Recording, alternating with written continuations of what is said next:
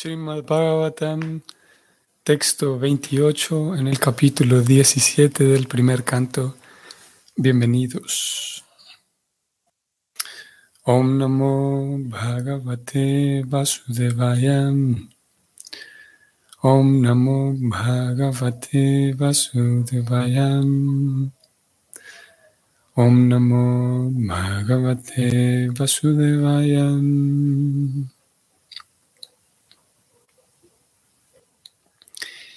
Iyam cha bhumir bhagavata nyasitoru bharasatim srimad vistat padanyasai sarvata krita kautukam. Traducción.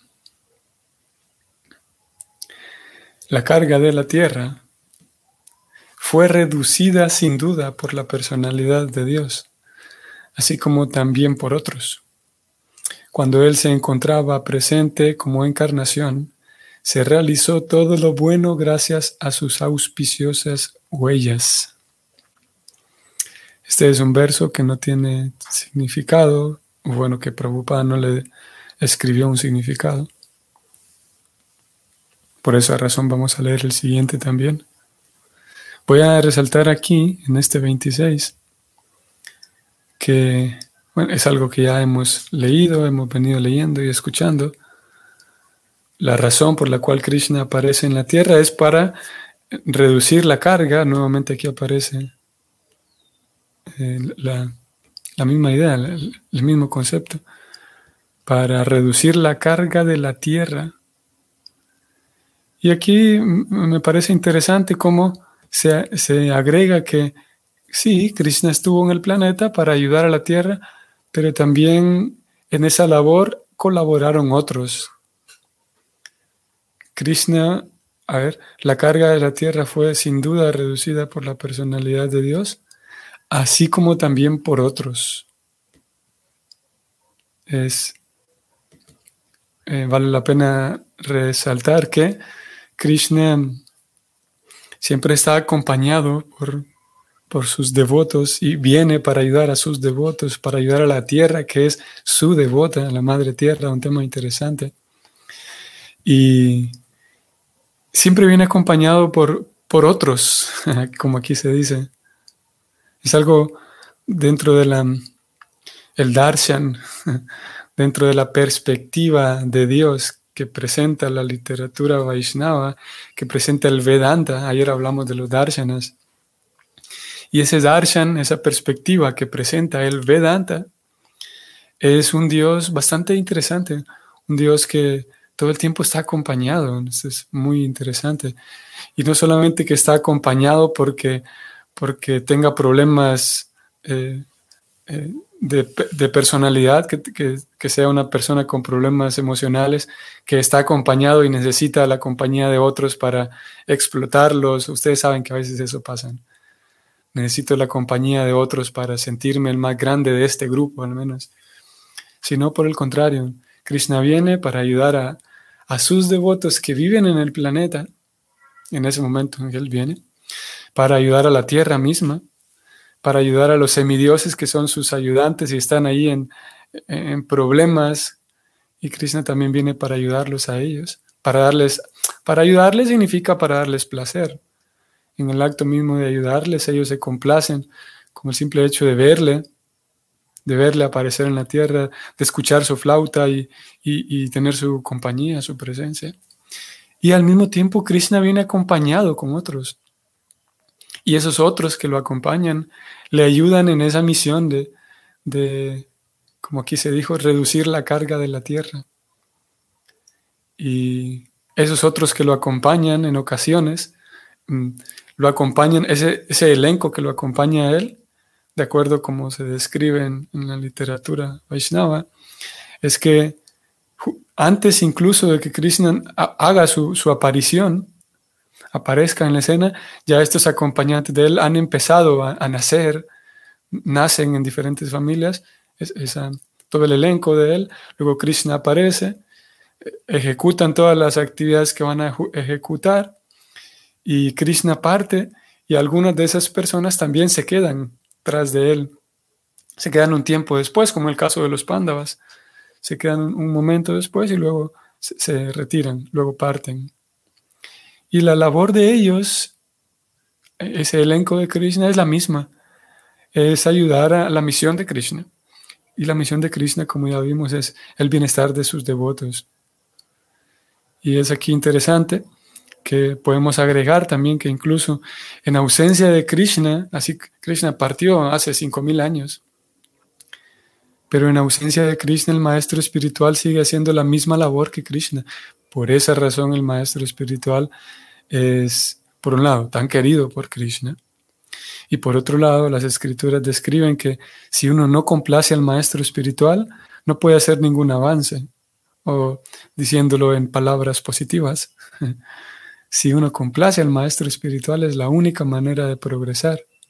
¿Por qué razón?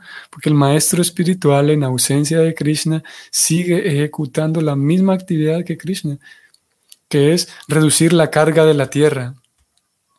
Aquí está, reducir la carga de la tierra. ¿Y cómo se reduce la carga de la tierra en, el esquema, en el, esquema del, del bhakti? Es que esos otros, en este caso es el maestro espiritual, esos otros ayudan a transmitir la, ciencia del servicio devocional, la ciencia mediante la cual la persona, el estudiante, lo vamos a ver en el siguiente verso ahorita, el estudiante puede generar, por, un lado puede limpiar su propia vida, puede cambiar su darshan, su, la forma en la que ve la vida la persona, si, está educada en la ciencia espiritual, en la ciencia devocional, su darshan, su forma de ver la vida, cambia. Por lo tanto, gradualmente va comprendiendo que va comprendiendo mejor quién es ella como persona, qué es el entorno, qué es la naturaleza, qué es Dios, mediante una educación espiritual. Por lo tanto, es será idealmente y en teoría, esa persona educada en lo espiritual será una persona que ya no le presenta una carga a la madre tierra, así como un hijo puede representar una carga para sus papás.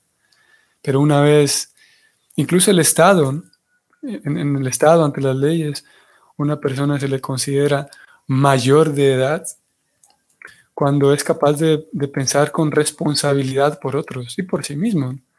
Cuando el Estado sabe que esta persona puede tomar decisiones que no lo van a dañar a sí mismo, por lo tanto no va a dañar a otros, entonces se le otorga la mayoría de edad y es, entre comillas, un poco más libre. Porque ya no representa una carga o hay un margen menor de que esta persona va a representar una carga para la sociedad. Asimismo, ese mismo esquema, pero a nivel global, a nivel planetario, podemos decir, la carga de la Tierra, la Tierra sufre, creo que en el siguiente verso vamos a leer esto, la Tierra sufre debido a la la incapacidad de aquellas personas que caminamos sobre ella, la incapacidad de propiciar nuestro propio bienestar espiritual. Y como leímos aquí, vamos a terminar aquí con este verso para ir al siguiente. Como leímos aquí, Krishna entonces aparece para reducir la carga de la tierra y aparece con otros para que lo ayuden en esa misión. Y en ausencia de Krishna han pasado tantos años ya, el maestro espiritual sabe recoger de las escrituras y de la enseñanza de su propio maestro espiritual, sabe recoger cuál es el método para ayudar a las personas y ayudar a, la tierra y por lo tanto complacer a Krishna. Y en ausencia de Krishna, él, el maestro espiritual, forma parte de esos otros que lo acompañan a Krishna para, para reducir la carga y traer bienestar a todos. Esa es la labor del maestro espiritual. Sigamos con el otro verso, que es el 27. El sánscrito dice así. Sochati asrukala satvi durbhage vojita sati abramanya nripa vyaya sudra bokshanti mamiti. Traducción. Ahora ella, la casta, de castidad, la casta, a quien por mala fortuna la personalidad de Dios ha abandonado, lamenta su futuro con lágrimas en los ojos, ya que ahora la gobiernan y disfrutan hombres de clase baja que se hacen pasar por gobernantes. Justamente ayer eh, estaba conversando con un amigo acerca de la tierra, el, bienestar de la tierra, el futuro de la tierra.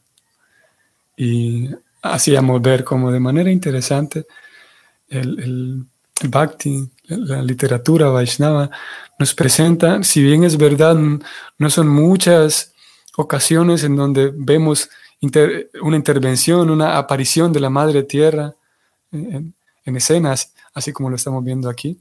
Hay otros versos también, un par de versos más. poca la información que recibimos acerca de la Madre Tierra como tal. Eh, si bien es verdad, hay poca, como digo, pero hay una información bastante certera. En este caso, y si ustedes lo recuerdan, hace unos textos atrás leímos cómo la Madre Tierra dice a la religión que estoy preocupada por usted, le dice. La Tierra le dice a la religión. Estoy preocupada porque usted va perdiendo sus bases. La gente en general ha perdido la limpieza, la compasión. Hablamos de esto hace unos versos atrás. Y encontramos entonces a una Madre Tierra que ella de manera explícita dice por qué está preocupada. Aquí en este verso de acuerdo con cómo lo está narrando Sutta Goswami, de acuerdo a este verso, la tierra lamenta su futuro llorando. ¿Por qué? Porque ahora la gobiernan y disfrutan hombres o, personas de baja clase que se hacen pasar por gobernantes. Y naturalmente, personas o digamos falsos gobernantes empeoran la situación porque no solamente la disfrutan a la tierra esas personas, sino que también el pueblo en general, el ciudadano de a pie, termina también em, explotando de manera cruel también a la tierra. Ustedes saben que, por ejemplo, en cuanto a la ecología, la cantidad industrial, así de manera eh, industrial absurda, increíble, la cantidad de plástico que se produce, por ejemplo. Y, ese, y la cantidad de plástico que se produce un porcentaje muy menor, incluso hoy todavía estamos en 2022, una cantidad muy, muy menor es la que se alcanza a reciclar. Reciclar en el sentido de que esa, esa cantidad de plástico vuelve a ser usada y, vuelve a, darle, a dársele un uso rotativo, digamos. Y en algunos casos no se recicla, sino simplemente se reusa, o sea que ese plástico termina siendo usado como para maceteras, por ejemplo, o para bancas en, un parque que son hechas de plástico y que eventualmente esos eh, productos terminarán nuevamente siendo desechados. Lo cierto es que solamente para hablar un poco acerca del plástico, la cantidad tan grande de basura, ya no solamente de plástico, la cantidad inmensa de desechos que se producen es una cosa bestial, ¿sí? brutal. Y si bien es verdad, eso es muy alarmante en realidad, definitivamente lo es. Aquí encontramos en las páginas del Bhagavatam una preocupación de la Madre Tierra, pero por una razón un tanto diferente. Sí, si bien es verdad, hemos leído aquí que, que la, tierra está llorando, está con lágrimas en los ojos, lamentando su futuro, porque la gobiernan personas inadecuadas, digamos.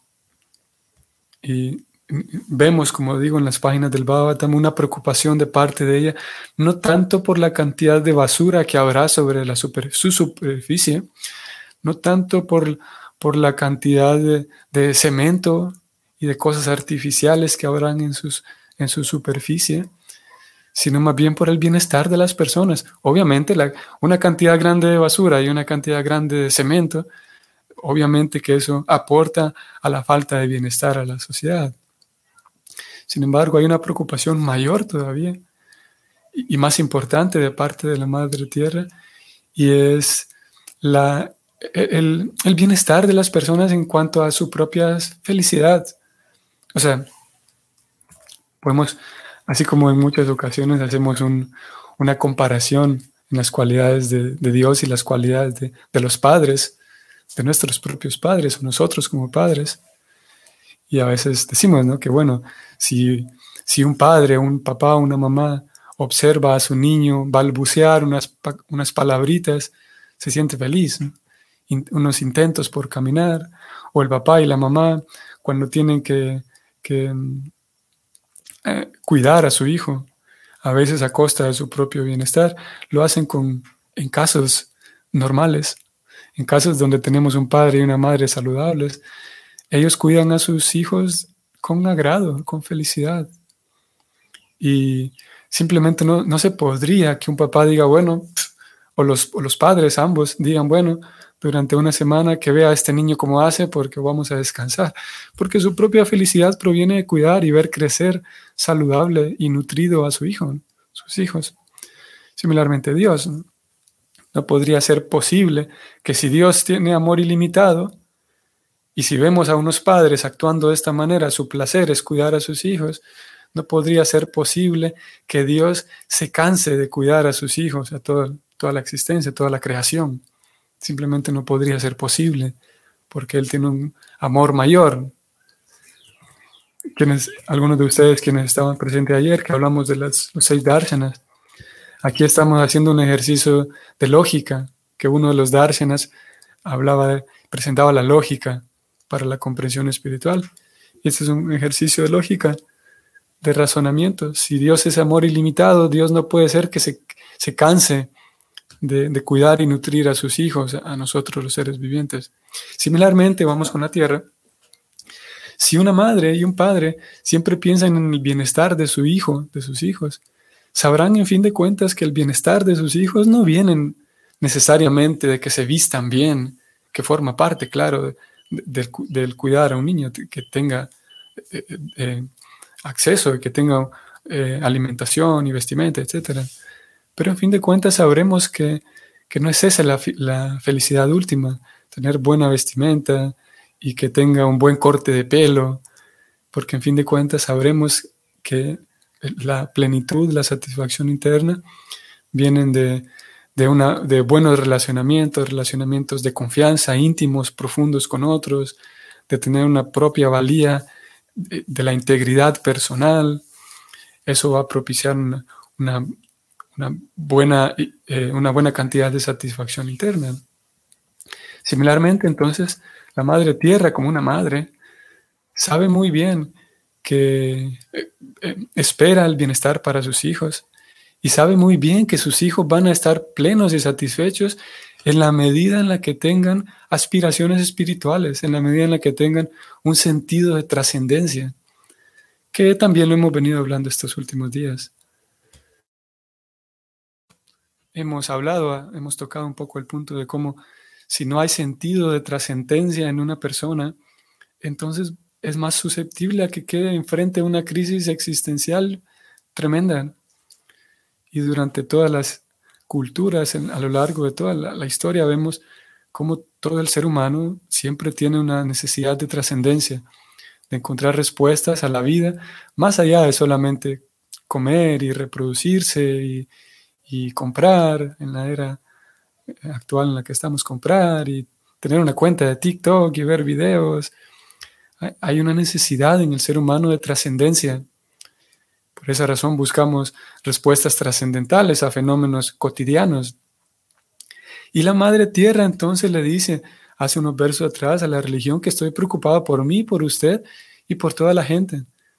Y está preocupada porque ve que la religión está perdiendo sus bases, porque está perdiendo, en otras palabras, se está perdiendo el sentido de trascendencia en, la sociedad humana. O eh, en el momento en que ellos dos están conversando, el toro y la vaca, ellos saben que se va a perder ese sentido de trascendencia. Y bueno, nos falta leer este significado. Mm, antes de leerlo, voy a ir un momento a Srimad Bhagavatam, canto octavo, capítulo 20. Vamos a encontrar aquí una referencia también a la Madre Tierra hablando, ustedes van a darse cuenta. No hay pecado mayor que faltar a la verdad. Eso fue lo que hizo decir a la Madre Tierra en cierta ocasión lo siguiente.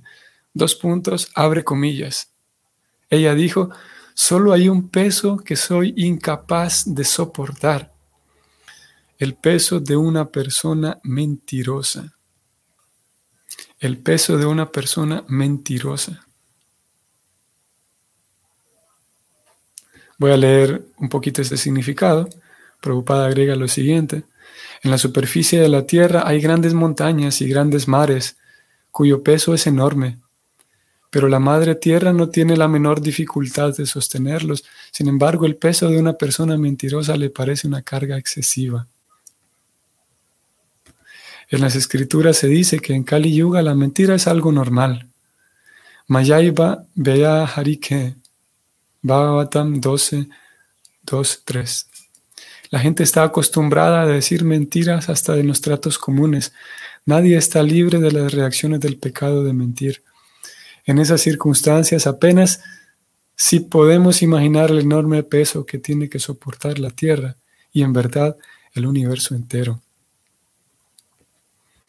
Una pequeña referencia nuevamente de, acuerdo con, la, el darshan, de, con la visión de la literatura Vaishnava, es que si hay algo grave sobre la superficie de la tierra y en palabras de la misma tierra, algo que es grave es la falsedad. O sea, aquí se dijo la mentira y de aquí podemos ampliar también la falsedad, la hipocresía, la falta de genuinidad. Y todo eso corresponde a, o tiene un vínculo directo con la falta de trascendencia. Cuando hay trascendencia, cuando hay un sentido de trascendencia, un sentido de religiosidad en la vida, cuando es genuino, entonces la persona encuentra un gusto por la virtud, encuentra un gusto por, por la virtud, no porque tenga miedo a que Dios me va a mandar a un, infierno, por esa razón voy a ser buena persona. Habrá quienes lo vivan así, sin duda.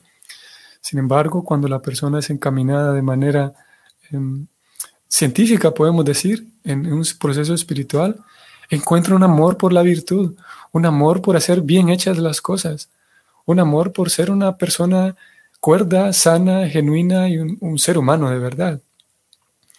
Y cuando hay esa pérdida, pues el, engaño y la falsedad, que se traducen en mentira, es, es el pan diario. Bueno, vamos a leer este significado de este verso que es relativamente corto y por aquí vamos terminando. Significado. El Kshatriya o sea, el hombre que está en la capacidad de proteger a los que sufren, es quien debe gobernar el Estado. Hombres de clase baja y sin formación, u hombres sin la ambición de proteger a los que sufren, no pueden ser colocados en el puesto de un administrador. Desafortunadamente en la era de Cali los hombres de baja clase, sin preparación, ocupan el cargo de gobernante a fuerza de votación popular. Y en vez de proteger a los que sufren, esos hombres crean una situación que a todo el mundo les resulta sumamente intolerable. Esa clase de gobernantes se gratifica ilícitamente al precio de todas las comodidades de los ciudadanos y por ello la casta Madre Tierra llora al ver la lamentable condición de sus hijos, tanto hombres como animales. Ese es el futuro del mundo en la era de Cali, cuando la irreligiosidad impera de una manera de lo más resaltante. En consecuencia, perdón, y en ausencia de un rey idóneo que reprima las tendencias irreligiosas, el educar a la gente en las enseñanzas del Srimad Bhagavatam de una manera sistemática aclarará la nublada atmósfera de corrupción, soborno, chantaje, etc. Fin del significado. Hmm. Vean nuevamente como lo vimos en versos previos. Preocupada sigue trayendo en su, sigue tejiendo en su, con su, haciendo este hilo y trayéndolo incluso hasta este verso y lo viene haciendo desde versos anteriores, la importancia del educar. Y aquí agrega algo más. Dice educar sistemáticamente, o sea, de una manera sistemática, educar a las personas en el Srimad Bhagavatam. Educar de manera sistemática significa llevar un sistema de educación, mm, no solamente, bueno, depende de lo que la persona quiera lograr. Sin embargo, aquí como Preocupada está hablando de una educación global, una educación eh, a, a, una escala mayor, el educar siguiendo un sistema es diferente, por ejemplo, sentarme y leer un libro, leer el Bhagavatam como lo estamos haciendo aquí. Es diferente eso a eh, estudiar con un sistema el Srimad Bhagavatam. O sea, aquí estamos viendo una, una, seriedad siguiendo un método. Hace varios días también leímos cómo Prabhupada hablaba de seguir un método en la ciencia devocional. No es una cosa simplemente de eh, memorizar una doctrina y memorizar un, un catequismo, sería una, una doctrina, y ya, con eso el planeta va a estar bien. Prabhupada aquí sigue dando esas pistas de que una persona, aquí está hablando en sociedad, si una sociedad está educada sistemáticamente en la ciencia devocional, entonces podrá haber, una mejor situación social. Y si eso lo, aterrizamos un poco más o lo llevamos más bien al campo individual, si una persona está interesada en la ciencia devocional, entonces estará, deberá prestarle atención, por un lado, a seguir el método adecuado del bhakti, que eso lo dijo en previos versos, y al mismo tiempo en educarse en el Srimad Bhagavatam de una manera sistemática. Si uno sigue el método del Bhakti y si uno se educa sistemáticamente con el Bhagavatam, entonces puede estar seguro que está siguiendo la ciencia devocional de una manera más certera.